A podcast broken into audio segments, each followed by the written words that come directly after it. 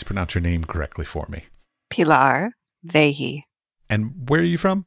I am from Manhasset, which is a town on Long Island in Nassau County. All right. And, but and you still live in the New York area, yes? I live in Manhattan. So I live downtown, Lower East Side. I don't know what the Lower East Side means. Is that is that like the what kind of I know they each have their own personalities. What does that neighborhood have? It's a little gritty, little rough around the edges, has a lot of new small businesses, small restaurants. It's south of the East Village. So I love how you said that as though I know what this East Village means. Yeah. I thought everybody knew where the East Village was. I'm guessing east. So the East Village is 14th Street to Houston on the east side. So Alphabet City. Okay. Where all the galleries were in the 80s. Tompkins Square Park. Okay. I have not been to New York in decades, so I don't have a great recollection. Well, it's actually nice to hear because as a New Yorker, you basically think New York is the world and that everybody's thinking about New York. And so it's nice to hear that you're not thinking about it because it's nice to have other perspectives. We're all like that. Everywhere we live, we think everybody's thinking about us. I know. Yeah. So I live on the Lower East Side. Lovely. All right. Now, you're a I'm not sure what the right terminology. Private art advisor. What, like, give me like an overview of your, what your current position is. I am an art advisor. You can also call me an art consultant.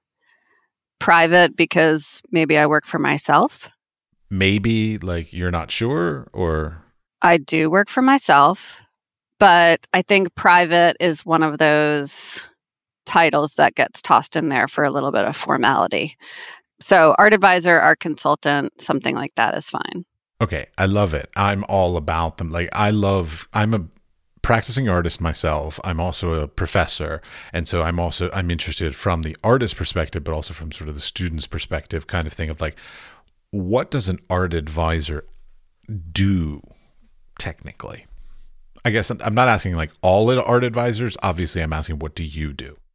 I like how you asked me that as if there's like some vibe going on out there that we don't do anything as art advisors. You're like, what do you actually do? Sorry, I did not mean to imply that. I, I meant it as in like give me like a technical uh, breakdown of the role of an art advisor. So the role of the art advisor is to educate and expose the client the collector to a wide variety of work, help educate their eye, help them understand the market, and really find art that connects with what their interests are.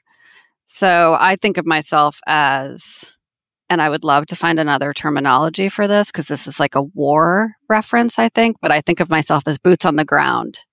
So I'm always in and out of artists' studios, galleries, museums, having conversations with people.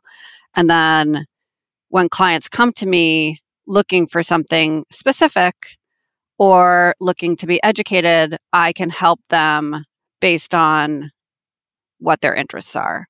Whether it's just supporting like one client wanted to support an Israeli artist living in the United States, or whether it's just, I don't know what I want. I want I want to see what you think is good. So everybody has a different desire of what they want out of the art collecting experience. And then art advisors are generally there to support artists that they think are making relevant work. Well, that's one of the things that I always wondered about art advisors. Like, so you you have a sort of a stable of artists that I'm sure that you like, admire, respect, and sort of wish that you could sort of give more sales to and more opportunities to. But is it like would you do you sell any artwork that somebody needs? So if somebody comes and says, "Hey, I want a Damien Hirst," and you don't personally know Damien Hirst, would you you know deal with that kind of stuff, or is it only you do you only sort of deal in people and artists that you interact with?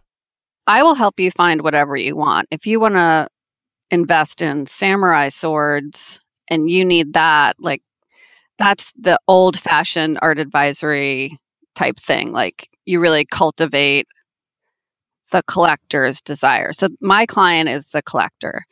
So whatever the collector is interested in, I will help that. In terms of a stable of artists, I'm completely independent. I don't have a stable of art. I'm not like a gallery where I have 12 artists that I need to suggest to clients. It's more like the client and I will have a relationship and where we are constantly talking about art and going to see art and I'm trying to make art an accessible part of their everyday life where they have where they can achieve a comfort level so that when they walk into a gallery and they're looking at something they can appreciate it on a different level than a year ago or 2 years ago you know when you start thinking about the work. So in general my clients are busy professional people with families and jobs and you know they've saved some money or bought a new apartment or whatever it might be and they want to support artists and put something on their wall that's a little bit more than a poster as we all should yes but now when you okay so when a collector comes to you what are their i mean the, the most common sort of idiom about collecting is like either you collect because you love it or you collect for investment. But is that the only reasons that people choose art? No, I mean, I think, and I hate to say this, but I do think that most people just have the practical issue of a blank wall and they would like to put a piece of art on resonates with them. They really don't know where to go. Like there's thousands of galleries alone in New York City. You know, they're embarrassed because they have lived in New York for 20 years and haven't really done the gallery scene. But there's that curiosity that I think most intellectual people have where they do want to engage, they just don't know how to do it. So that's where an art advisor can come in and help. And if you have a good relationship with somebody and you kind of see the art world eye to eye, I think it can be a really nice long term kind of friendship and add a dimension to your life that is kind of irreplaceable. So I always say the art galleries are free. You can go there whenever you want, Tuesday to Saturday, usually. bring your kids, bring your dog, make a day out of it, see one gallery per week but make it part of your life. And that's how your eye will grow. That's how you'll start to appreciate more things. And that's where you get your confidence in collecting. So I help people like get their bearings in the art world. And I suggest the shows and yeah. It's difficult to figure out what you like. Uh, I used to run like a sculpture program, public sculpture program, and one of the big goals was to like educate the public on not just what do they like, but what they don't like. So we would potentially put out sculptures, sort of test their bounds and then hear their reactions, kind of things. And sometimes people like to be pushed, but sometimes people don't like to be pushed. They want something comfortable. Yeah. I mean, I think everybody has their concept of what art is to them. And so a lot of times that's a painting and so a lot of collectors will come and they'll say, Oh, I'm open to everything, you know. But then when it comes down to it, the first thing that they really do want is a painting, which I understand. And, you know, the old Renaissance concept of art, painting is king. But once we have that, like once they've collected a painting, then maybe they can explore other things. But I think people in terms of what you were saying about wanting to be pushed.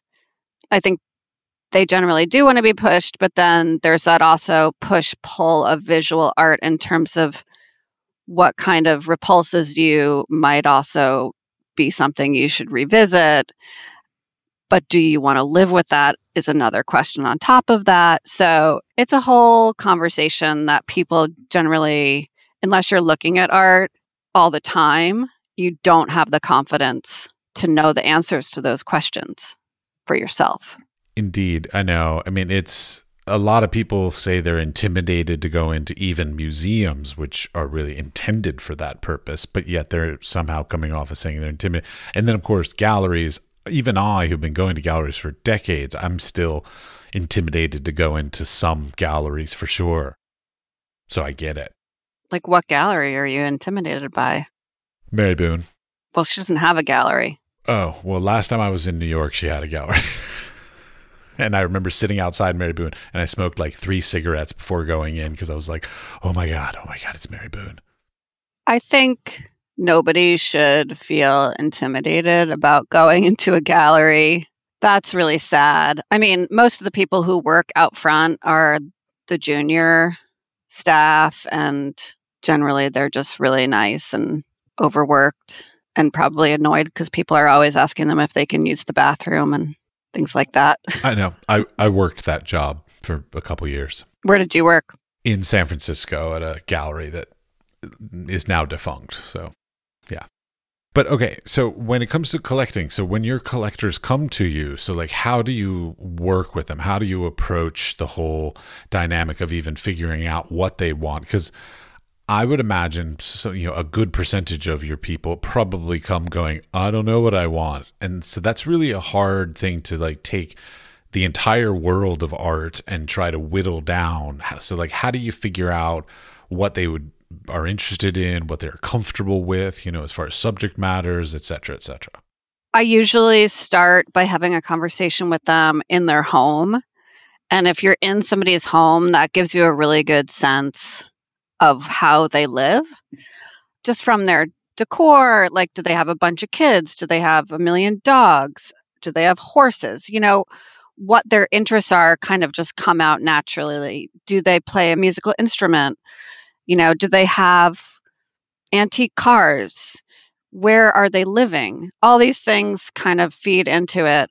And then, depending on where the person is in price point, like some people come to me and they say, Look, I've collected on my own for years, but I'd like to kick this up to the next level. And I want somebody with experience to help me put a collection together that's significant.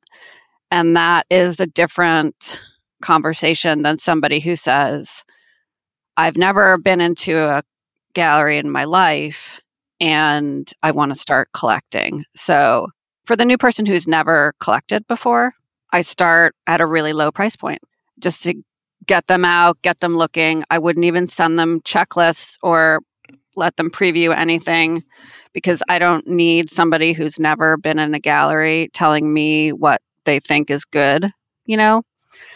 So I'm like, let's just get out looking because as everybody knows, things look totally different on a JPEG on a computer screen than they do in person. So let's not have too many conversations theoretically about art that you've never seen before. So we just get out, we go to galleries, and we just go from there. Okay, wait. I want to go back. Low price point. When you're saying low price point, do you mean like a painter who's inexpensive, or do you mean like maybe a mid career printmaker or photographer, but so like based on the medium that it's being used? Basically, all of the above. So we will go and I will say, I'm going to show you five relevant artists who are in your price point, who are, you know, the emerging category. And then I'll show you prints or photographs, things and editions that could be of a more mid career category but will be similarly priced because they're works and editions, which are generally lower priced. And then I'll even, if it's next to a blue chip Chelsea gallery, we'll just pop in there and say, like, this is the work of a mature artist. And we'll have a discussion about the use of materials or why it's relevant or the importance of a rigorous practice. And so we'll really discuss what makes one work feel different from another and, you know, some clients surprise themselves because I feel like if you put an intelligent person in front of a, a really good artwork, they generally rise to each other.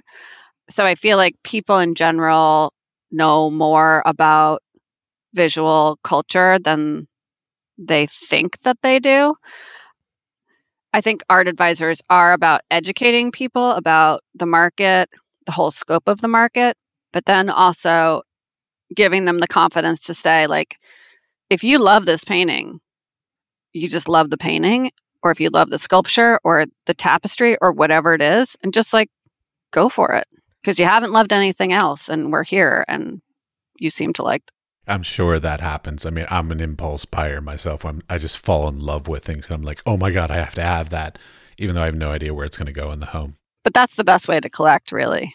Uh, my family has a collection, small collection, mostly works on paper, not even paintings, but we have, you know, some nice pieces and I've been collecting over the years. Of course, usually trading with other artists, but I've built up mm, enough of a collection between my entire family that we could make a small regional museum. Nice well, like my my family has enough artwork that we change the artwork throughout the house every season. So we have the spring artwork, summer artwork, winter artwork, and so on. You're going to have to send me pictures of that installation process and deinstallation process. That would be me on a ladder. Is what that would be. But where does it all go? Do you have an art storage area? We have a a they in, in North Carolina they call it a furnished room over the garage, a, a frog. and so it's an air conditioned climate controlled room that nobody actually lives in but so we store all the excess up there when not being used. Cool. Yeah but the same thing with rugs my mother has a fetish for rugs so we have all kinds of turkish and persian rugs and they ch- change those out every season as well so but wow. I I know we're the oddity in, in the culture. Not everybody does that. No, but I do love a good rehang. I think it's a fun way to refresh what your expectations are of your own collection. And yes, I do love a good rehang, but it's hard to convince people to do it because it's such a pain in the butt. It is not a pain in the butt, especially if like what you do is you like we have we have like three major places that we hang things, uh, pri- like the primary sort of visual ones in the rooms, and we have one nail that stays there, and we basically have different art pieces that all are approximately the same size, just for different color palettes for different seasons. So we pretty much just like rehang it on the same nail. It's not rocket science. Okay, well that sounds really interesting. You could sell that concept. You have the same size artwork it's like a Lego. You like crack out the hair and put on a new. No, not the same size. They're approximately like uh, the the summer piece in the living room is a vertical and the winter piece is a horizontal, but they we've done the wiring so that they hang on the same nail and get at the same proportion and space on the wall. Okay, you're going to have to document. Just send me pictures. I just need to see this. Summer winter art. Eh, wait, is there fall and spring as well? Uh, yes, yeah, but my mother's an interior decorator, so come on. I think she might be an influencer. Uh, uh well, she's also 78 years old at this point, so She's definitely she's influencing me and I haven't even seen a picture. Well, at this point because they're 78 years old, I apologize mom and dad if you listen to this, but they're not of the age that they can easily do this stuff and I'm not living near them, so they don't they don't do it as much as they used to is what I'm saying. Amazing. My mom is also 78 years old and she was constantly moving the furniture around in our house. She loves to move the furniture around and my husband, when he we first were dating, was like, "Does this happen all the time?" She's like, "Move," and I was like, "Yeah." She rearranges the furniture regularly, and he was like so inspired by it. He was like, "This is so odd. I've never seen this before." And I was like, "Yeah, this happens constantly." Yeah, it's funny. Like all the places I've ever lived, the the rooms don't have the opportunities for different arrangements. Like my our current apartment, our sofa would literally not fit anywhere else except the current place that it is. So we have no option for that. Yeah, I'm not bothering to move my furniture around here. I would do it if my wife wasn't around. She hates it when the apartment's in disarray. So, like, if I can't get it done between when she leaves work and when she comes back from work, then I can't do it. But you don't have like a winter couch position versus a summer couch position in the apartment. I, I would if we had the space. Well, because for summer you want to be facing out the window. For winter, it's very dark here and gloomy, so you don't want to be facing out the window because it just sort of exacerbates the gloominess.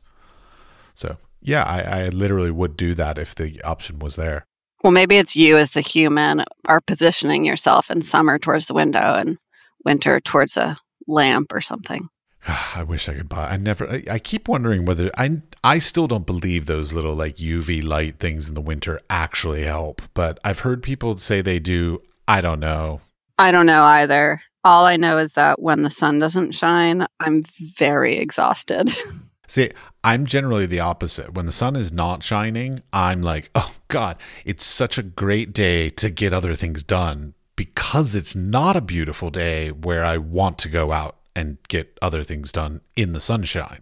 So I actually find myself to be very productive on overcast days and less productive on sunny days because on sunny days I want to go out and play.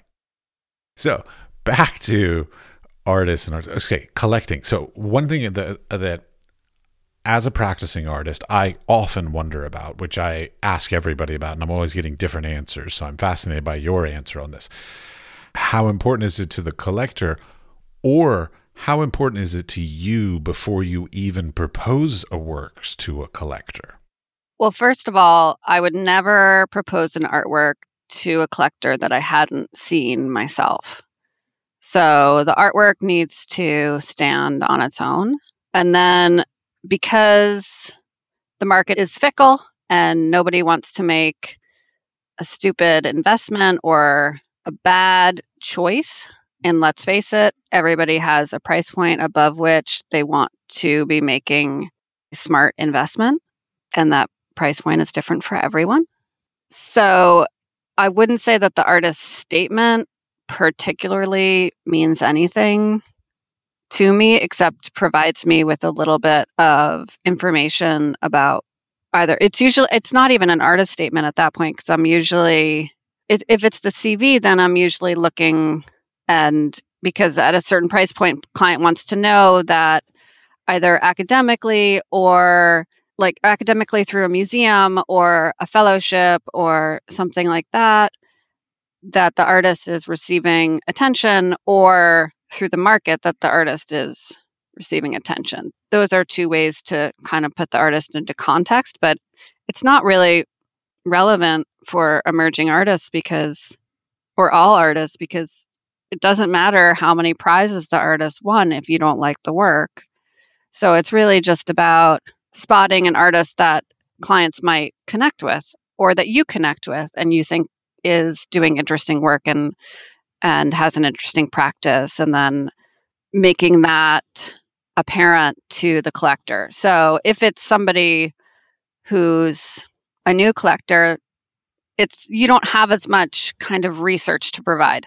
But if you're working with a mid-career or an established artist and the price points are higher, the client wants to hear if they're spending $100,000 on something that this is an artist who's going places, so to speak, or who has an established market, galleries behind them, museum interest. So you want to have institutional interest, you want to have collector support, and you want to have gallery support.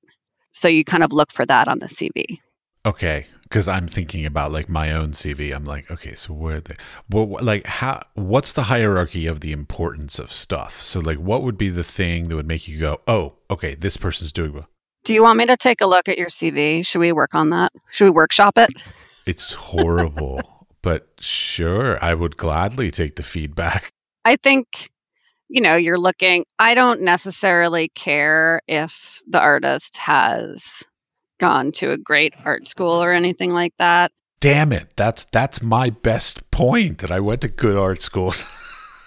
Fuck. It's like anything else. I mean, it kind of puts the artist in context because you're like, oh, they went to Yale or oh, they went to RISD.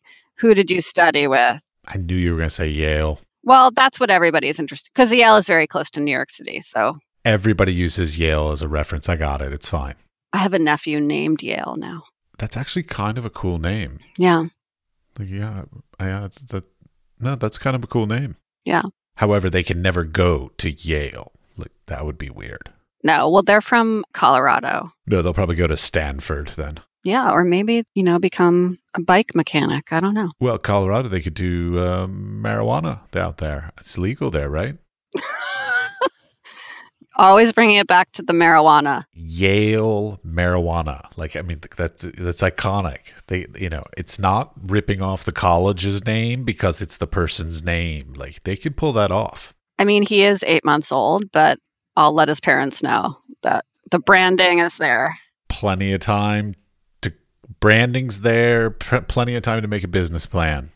But back to the art school thing, I think if the artist went to a school, it's just information to give you an idea of what type of artist they are. Because if they're going to one of these really kind of super selective MFA programs, that kind of gives you a sense of what their expectations are with their career, so to speak. Or if they're self taught, and they're like, wow, you want to look at my work? Like, oh, let me look under my bed. It's over here, or things are, you know, all over the place, or it's just a totally different experience.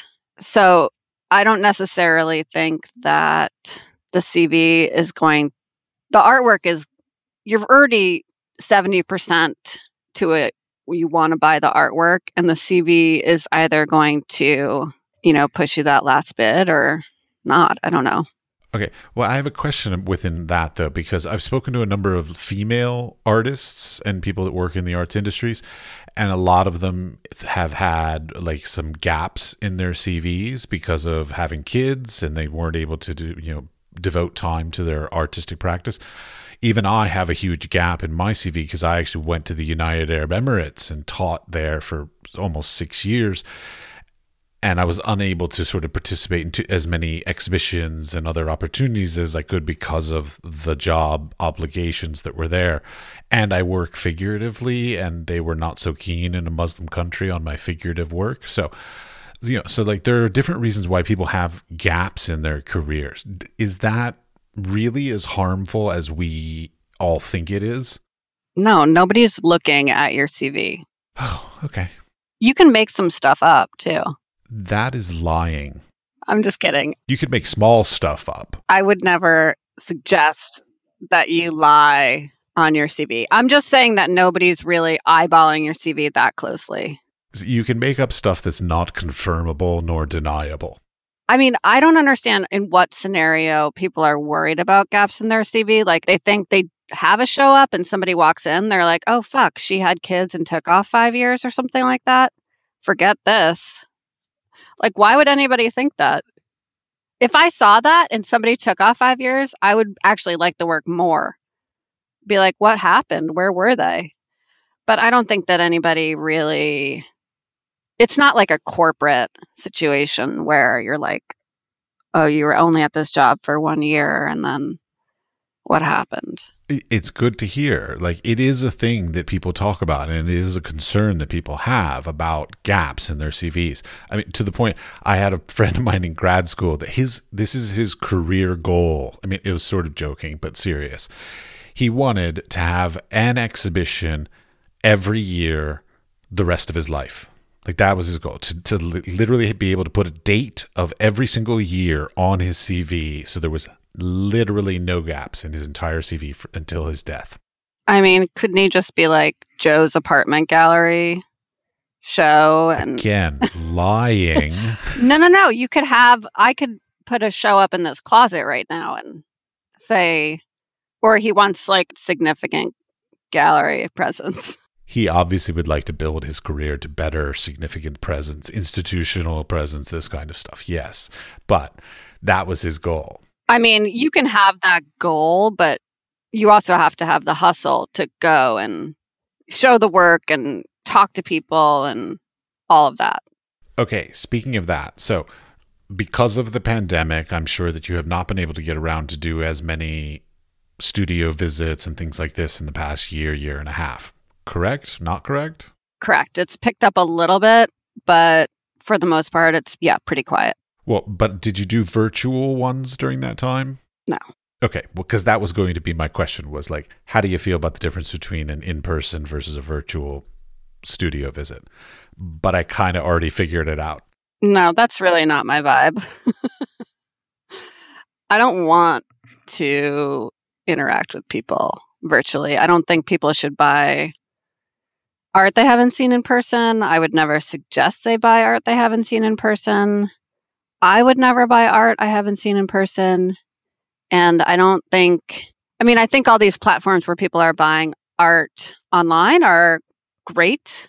My assumption is that most of the people buying that art are familiar with the artist's work in some way and they're not just buying it blind. So I think that definitely got the art market through the pandemic is that there was this knowledge level about the artists that were being shown and people were able to anticipate shows coming up and look forward to buying those artworks. But for the most part, I did not go to galleries and I didn't go to studio visits during that time. Good. It's kept you healthy. That's fine. Okay. Totally random thing popped in my head. When you see a piece in a gallery setting, do you expect it to already be framed I'm thinking painting. I mean, because obviously, like a piece of paper needs to be framed in some sort. So, like, do most of your collectors? I guess the sort of thing is like, would do they want to purchase a piece that's sort of all done and they can just literally throw a nail on the wall and hang it, or do they want to buy just an unfinished sort of framed or unframed piece and then sort of choose a frame that's appropriate for their lifestyle, kind of thing?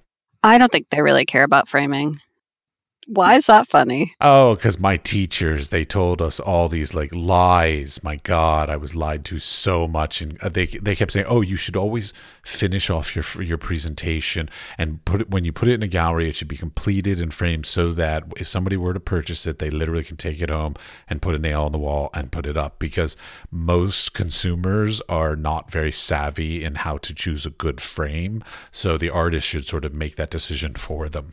Right. And, you know, that's true. I mean, that is true. But if you're going in to see a drawing show and the drawings are tacked on the wall, that's totally fine. What? Yeah. You're fine with that? I'm absolutely fine with that because the gallery doesn't have the overhead to spend hundreds, if not a thousand dollars on a frame for, you know, 50 artworks. So I'd rather have the art shown than have one art that's framed, one art piece that's framed. When the client buys a work, they can either frame it to the artist specifications or they can go to IKEA and get a frame. I don't know. No, I'm just kidding. I would always recommend that they frame something in an archival way to extend the artwork. We're talking works on paper. In general, always go with the artist recommendation. I think there's some wiggle room there based on what you have in your apartment, house, whatever. And then if it's a painting, I don't necessarily think you need a frame, but sometimes just it's in a quarter and you have kids and scooters or whatever, and you want to just protect the edge. I also think you can just most of the time I just say, you just take it home, we'll install it. And if you live with it and feel like it needs a frame, we can have one built for the piece. But I don't think, unless like it's an artist made frame and the artist feels like the frame is part of the piece, like Keltie Ferris had some really beautiful paintings at the Independent here in New York. And they have started making frames that are colored in a way that it's part of the artwork. So it's not a presentation aspect, it is part of the painting itself. So that is a different story. Well, because I just recently was in Paris and I was seeing all these amazing frames and all these old paintings that were chosen by an intentional, you know, that the artist wanted this to elevate the piece in some way. That sort of craftsmanship and art form sadly has been lost but still i'm sort of wondering still these days if that's an important element it's not lost you can go to any number of framers and have them build you the Seurat frame or i've even had clients have a portrait that they did like a slight gilting to the frame just because the decor and the colors in the piece and that's what they wanted. They really wanted that, you know, presentation. I think you can have fun with frames. The only thing is framing is really expensive. So that is kind of the big downer of framing is that you buy the piece and you're like, oh, great, I got this like inexpensive work on paper. And then you're like, oh, great, now I have to frame it for basically the same cost. If you're lucky. As it was to buy the work. So I think I like, especially for if you're buying an inexpensive drawing, you just have to suck it up. But if you're buying like a $30,000 artwork that's pretty big, it's nice when it's already framed or the frame is included in the price of the artwork. For $30,000, I would expect it to at least have some protective thing around it. Only if it's a work on paper. Certainly if it's work on paper for 30,000 or a photograph or something. But I think in general frames for contemporary work is kind of meant they always say disappear, you know? You want the frame to disappear. I know, and I, it, when I was in school, it was all about. I was photography major, so like it was all about white mats, black frames, and of course now the trend is more towards white frames to make it, like you say, disappear, which I kind of appreciate in many ways. I think it's a, it's a nice thing. It's very contemporary, allows the artwork to be more prominent versus the frame. Yeah, I mean, I've seen all the trends. Well, what other trends have I missed? I knew the black frame, white frame. Well, what you didn't know is that you didn't know the white rub. The white rub frame is like if you took white paint and you just rubbed it on the wood. So it just comes up. Yeah. Yeah, so you still have the wood grain visible, but it's like whitewashing it. Yes. Right. That's like super, super 90s. I'm surprised you didn't bring it up. Well, those are like aspen woods that are light woods already that you then sort of whitewash them. Yes, I know this this trend. I actually had some of those frames as well. With the black ones. You did black or whitewashed. I did black. I did no. I did some of the aspens, the the light pale woods. I did those at one point, and then I did them in around 2010. That was about when I did those. Was I late? Yeah. Okay. You missed that. I swear to God. I mean, one of the things about being in the arts world is you never know if you're ahead of the trend or behind the trend. You just do something and you think you're on trend, and most of the times you're not. I guess most of the times I should say I'm not. Maybe other people are. I don't know that artists generally know too much about. I resent that. Framing trends. Framing trends. How about that? Fine, I'll give you trends. But I also do woodworking. So I actually build my own frames. So like I'm try to yeah, I don't you're right. I don't keep up with trends, but I do know about a good frame. I think. I hope. But anyways, all right. So let's move back to something else that you brought up, which was about how to build a collection. Okay, so like so let's say from a collector's perspective and of course from yours because you're going to help to guide them through this process. My experiences are traditionally people have collections that say, oh, I collect 20th century printmaking or 19th century French art or you know paintings or you know they're very sort of precise like this. Is this how people are still collecting or is there some sort of different ways of collecting these days? No people are not collecting that way. At least the ones that I work with are not collecting that way. Great. Okay please educate me. How are people collecting except for the KAWS people. They're focused on KAWS. I wait. I'm sorry. I don't know what that means. KAWS. You don't know the artist KAWS? K A W S. Oh yes, okay. I thought you meant like cause like C A U S E. I'm like no, like environmental art, like. But you mean okay? KAWS, got it. The artist. If people are collecting his work, they're very focused on him and his kind of genre oeuvre. right. I like using big words, makes me sound more intelligent. You sounded really smart when you said that. Thank you. But I would say, in general, people want to have permission to not curate their collection, to just buy what they like. So sometimes, if the person has a really big collection, I'll say, Oh, I've noticed that you're focusing on X, Y, or Z why don't we have like a, a, mini focus inside the collection of this? And that way I can always send you if I see, you know, whatever, I'll always send it to you. And that changes dependent on who they are. So some collectors have like a collection within the collection of like sort of a focus, but I would say for the most part that some people are like, I want to collect contemporary realism or I want to collect art by women or you know it's a little bit more broad. That's very broad. Just like things like art by women. I mean that's a lot. Yes but it's nice to support women artists. A hundred percent. Or support whatever group of artists is of interest to you or support artists of color or so i think there is definitely that aspect of it. But I always say, you know what? I will be sure to show you artists from Alabama or whatever it is you're interested in. But also, like, let's leave a lot of room for chance because you are going to see things that you wouldn't have expected to see. And you want to give yourself permission to focus on what you really love and not these artificial rules that you created.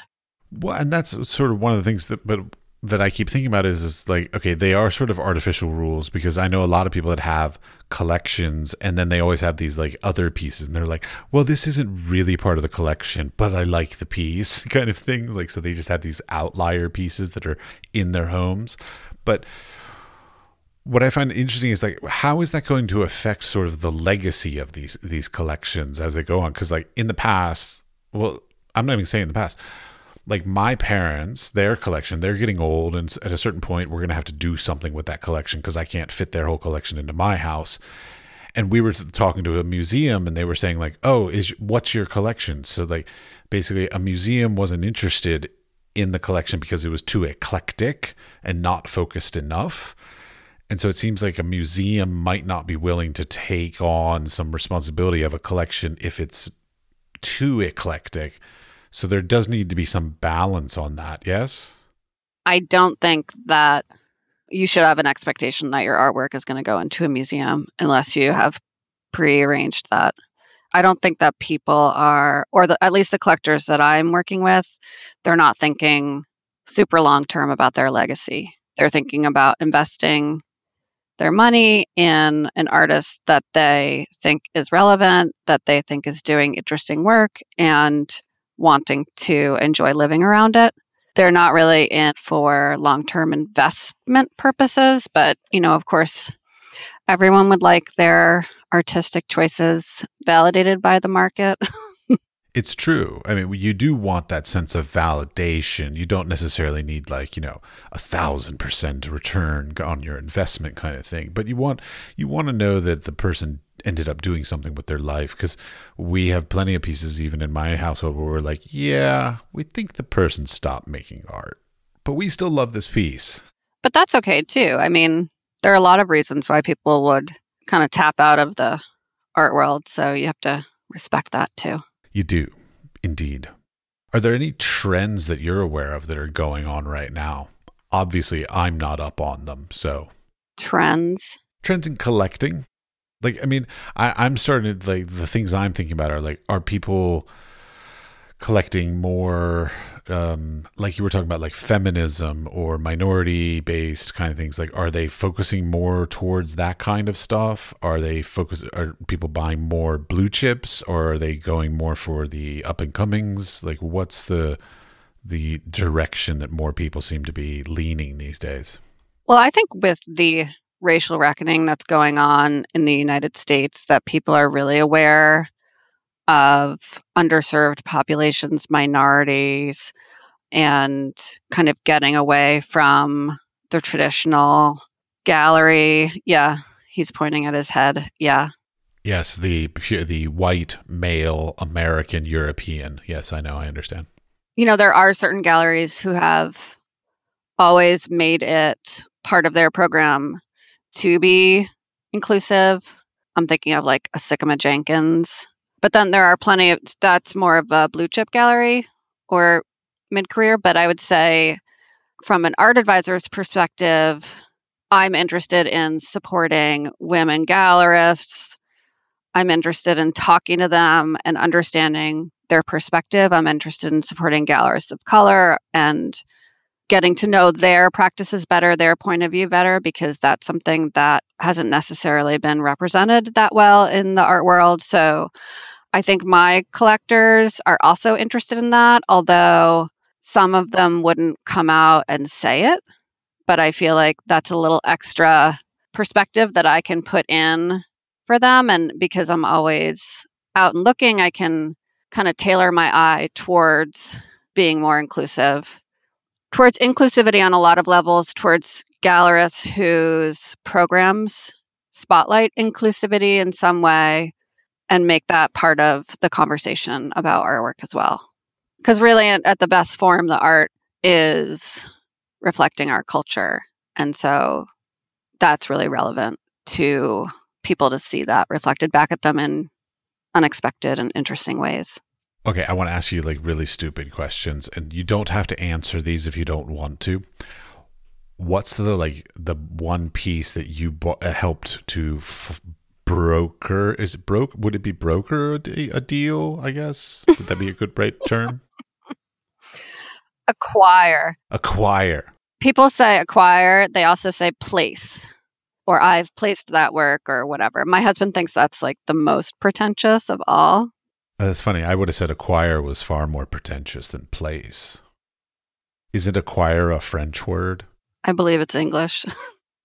I actually don't know. Really? Okay. Shows my skills in language. What's the most like interesting or unique or expensive or surprising thing that you have ever helped a collector acquire? I mean, on my own or working for somebody else? I don't care. When I was the assistant to wonderful old fashioned art advisor at my last year there. He helped the client buy a Damien Hirst piece that was in formaldehyde and we had to import it to United States. So that was exciting. Yeah, those aren't cheap. And it also wasn't formaldehyde. There is actually no formaldehyde in those. He just put it in the medium description because of the not the shock value, but because it is kind of this poisonous and frightening material. I swear I smelled formaldehyde when I saw one of them in, in real life. try smelling it again. It's possible. Yeah, they, it's possible they just did it for the length of the exhibition and then he took it out of formaldehyde. Artists have done stranger things, yes. What was it? Was it a shark? A sheep? What was it? Shark. Shark. Good. Love it. All right. Any topics you want to talk about? I mean, in terms of inclusivity in the art world and talking about collecting, I really think what we didn't haven't talked about yet is like the point of view of the art advisor, which I think there's like certain art advisors that only want to work with really like blue chip collectors who are collecting at a high level. And I would say that I am very inclusive. I would like to work with everybody. If you have $500 that you want to spend, I would love to help you. There are artists out there who could really use that $500. And I feel as though the art world really is for everyone at this point, young and old. If you have an extra hour to in your weekly schedule, there's a great app called Seesaw. You can download it. It will tell you you can it has a nearby gallery feature and you can just like click on it and you could be having lunch with your family and say, "Oh, there's a nearby gallery." Go around the corner. Wait, how do you spell it? S E E S A W? Yeah. Okay. It might be kind of it's like New York, Paris, London. I'm not sure it's made it to Prague. No offense to Prague. I will look it up after we're done. I think it's really a great resource. I think it is paid too, so it, it's not super comprehensive, but it's it'll get you 75% of the way to seeing more art. So I really do feel like art is for everyone. I would love my whole goal is to like get people out, get people looking and really destigmatize it because I think what most people see is either when artists are behaving badly collectors are behaving badly, auction houses are behaving badly, or when something sells for a super high price and then art is this luxury commodity and that's really not what the entire art world is about. It's full of a lot of really optimistic and positive people who are trying to support artists or artists who are trying to simply have people enjoy or see the work in some way or another. So i really do want to democratize and make fun for people and like like you're an artist you were intimidated to go into mary boone so that's a horrible situation for our culture I was young. I mean, I was probably 21 years old.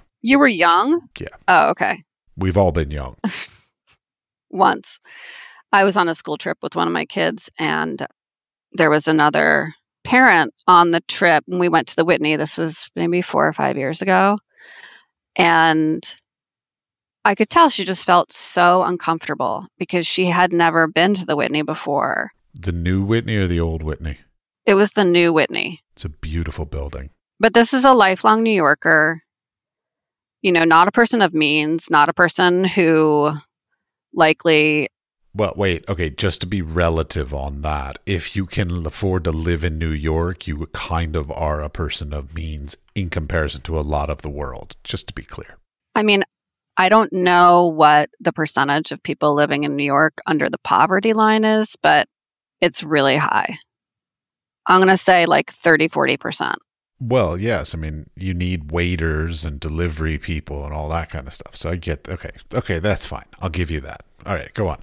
So, what I'm saying is, there I was at the museum. I could see this woman was like visibly uncomfortable. And when we got into the museum, she kind of had like a breakdown because she saw a nude painting and she was really offended by that. And it kind of broke my heart because she lives half a mile away from these places and she has no connection to them.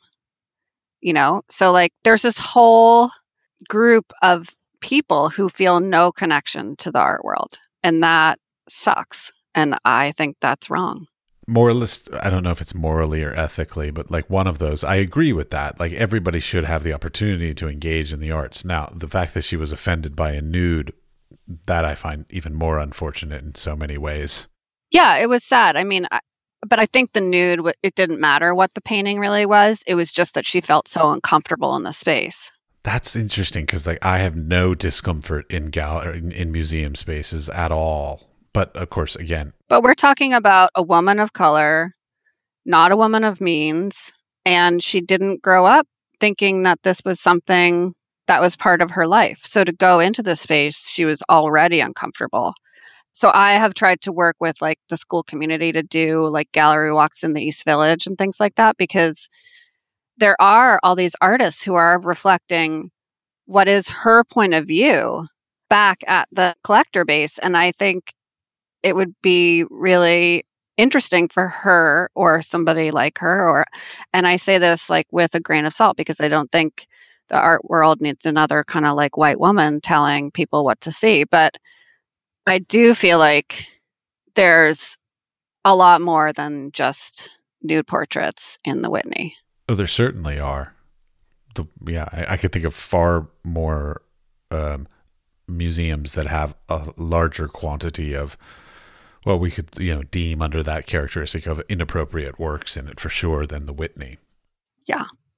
What do you think about figurative work these days? Contemporary figurative work. I love figurative work. I think people, you know, when I was first working in the city, like when I came to the art world after college, so that was like the late 90s, figurative was not cool. And everyone could not believe it when I told them that I thought Alex Katz was a good artist. They were like, no, he's so bad, so boring but Alex Katz really kept figuration alive for the longest time. And, you know, he's come around to be held up really high. I don't think people in the art world generally think like artists just make work and then the market either turns towards figuration or against figuration or towards something else or against something else. But I think artists are just working in their studios and you know, you connect with what you connect with. So whatever it is you're making, I'm either connect with it or not, I guess. I'm always fascinated by. I've always worked reasonably figurative in my career, and and I've noticed the trends of when it goes in and out of favor. And I feel like 2021, it's probably a smidge out of favor at this point. I think it was a little bit in favor maybe two years ago. No, it's it's pretty much in favor right now. Oh, it is. Oh, great. Okay. I mean, it's kind of people. It's overly saturated, but yeah, there's like Lou Fratino or Salman Toor I don't know if you would consider Kathy Bradford figurative painter, but she's sort of figurative. Well, I think the whole figurative stuff has become more popular because of Instagram. I think when the figuration is placing certain groups of people in artwork that might not have received any attention in those places before, then I think it's it gets a lot more attention. And I think it rightfully should. But I think there's also some pushback, like on the figuration. Like, why is this figuration relevant? It just looks to me like regular old figuration. And so you're like, all right, well, I liked it. Like, isn't that enough? Yeah, there is that. But I mean, yeah, the, I, I, I keep looking for people to push it farther. And there's some magnificent artists out there these days that are doing some really great things with figurative. But that's just a me thing. Anyways. But who do you like? Oh, don't ask me names. I'm so bad with names. I could show you pictures, but I'm that bad with names. But mostly because I just know their Instagram profile names. no, I'm still a I'm still a photographer at heart, so I still have you know my great loves of like the Joel Peter Witkins, the the Doug and Mark Mike Starns, um, yeah, I, am still sort of hung up on the older generation still. Probably Sally Mann, your Jock Sturges, like these these kinds of gang. Like those are still my sort of go tos. Vik Muniz, I love a lot. Um, yeah, those are mine, off the top of my head. I'm I'm I'm, I'm visually going through my bookcase, like where what books do I have? Yeah, those are all great artists. Yeah, I know. And I want all of them on the podcast at some point. So, before we wrap up, one one thing okay, this is I'm going to show you a little bit of my ignorance on this whole thing. There are lots of things I understand in the arts world. One thing I don't understand is the art advisory thing. So, what's the business model? Because, like you said, like you're happy to help somebody that's buying a $500 piece all the way up to $500,000 piece. So, like, how do I guess uh, I'm not asking all art advisors, but how do you do it? So, like, is it a percentage of a, whatever somebody buys, or do an hourly rate for the amount of time you put in, or like, what's the how? What's the business model? Because I would imagine if I'm sitting here listening to this podcast, I'm like, oh my god, I'd love to hire her, but I don't understand how I'm going to pay her. So it's a percentage of the asking price before discount, and it's fifteen percent for private individuals. I try to make that affordable because if you're buying something for $500, it's pretty nominal. 15%.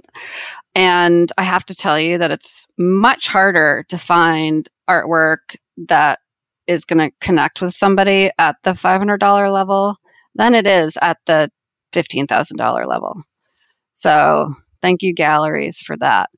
So I'm independent. The client is my client. So I pass all the discounts along from the galleries.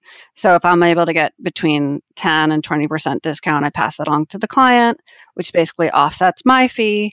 And then discounts on framing, delivery, installation. I manage that whole process and I will give all my trade discounts to the client. So it's a full service no matter what price point. Okay, because I like I, but so you could work theoretically work with somebody and they end up buying nothing and then you earn nothing. I have a minimum fee and that is a retainer that gets deducted from your first purchase. Very smart because I imagine there are a lot of people that do that. It keeps my anger management in check if it's taking too long.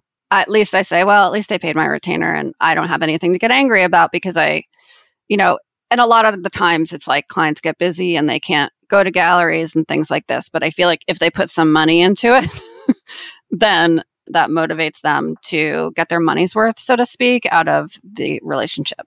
I totally get it. Yeah. All right. Last little thing would be do you have any advice for potential art collectors? Just start going to more galleries. Easy enough. All right. no, start going to galleries. I always say become a member of all your local museums because if you're a member, then you get the emails and then they remind you to go to all the shows. So you don't have to look into whatever website you go to to find out what's cool in your area. Whenever you travel, do museum stuff or check out the local art scene. The great thing about galleries is they're free. Museums usually aren't, depending on where you go, but in DC they are. Absolutely. I grew up with the Smithsonian. Everything was free, it was magnificent. Take your kids, make it a family thing. When my kids were little, I always just say, we'll go for half an hour like whatever museum. You just do a pop in. So you see like two things and then you leave. And now my kids like they refuse to go to certain museums in New York, but they do like the Met, so that works. Everybody loves the Met. Do they still have that that that turquoise hippo as like a, a thing? Yes. They still do that? I forgot that Yeah, thing's name, but yeah, that's still a thing. So did I. I just was at the the Louvre and they had the turquoise hippo there, and I was like, "Oh my gosh, I've never seen this outside the Met." Yeah, he's like the kid mascot. yes, I know. There was a whole like book series and everything with him. I remember this very clearly from my childhood. Yeah, they tried to make it really cool, but it was I didn't understand it. I still don't really understand it. No, it was never cool, but it was a thing. It was yeah, it was a thing. Yeah, I would say if you want to start collecting, just know that the art world is there for you and you just have to get out and start looking and you know, it's best to if you like something and you're in a gallery, you can always say, "Can I see the price list?" And if you if it's in your price point, great. If it's not, you can say, "Oh, do they have less expensive work or do you have anything in this price range?" In general, dealers are happy to work with anybody and when I work with people, I always say, you know, when we start working at a super low price point in terms of the art market, which is not a super low price point in terms of the rest of the world, but if we're talking about a couple thousand dollars, I always say, I'm not working with you for your first purchase. I'm working with you for your last purchase. So we try to build a conversation about art and about collecting from early on to the later. So as the client gets more mature, we move forward together. So it's a long term relationship, not a short term. I'm hoping at least. We're all hoping that, yes. All right. This has been great. Thank you very much for taking the time. Thanks for talking with me. It was fun conversation.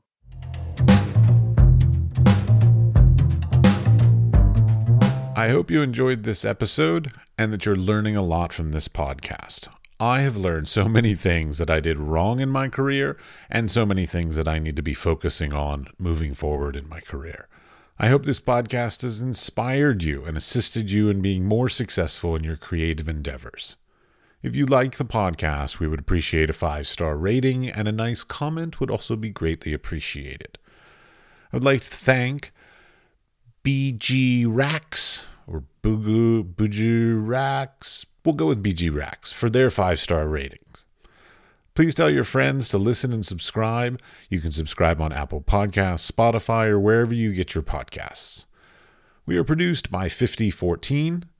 The audio was edited by Jakub Černý, and the music was created by my childhood friend, Peat Biby. Thanks, Peat. The Wise Fool is supported in part by an EEA grant from Iceland, Liechtenstein, and Norway in an effort to work together for a green, competitive, and inclusive Europe. We would also like to thank our partners Hunt Kastner in Prague, Czech Republic, and Kunstsentrene i Norge in Norway. Links to EEA grants and our partner organizations are available in the show notes or on our website, wisefoolpod.com.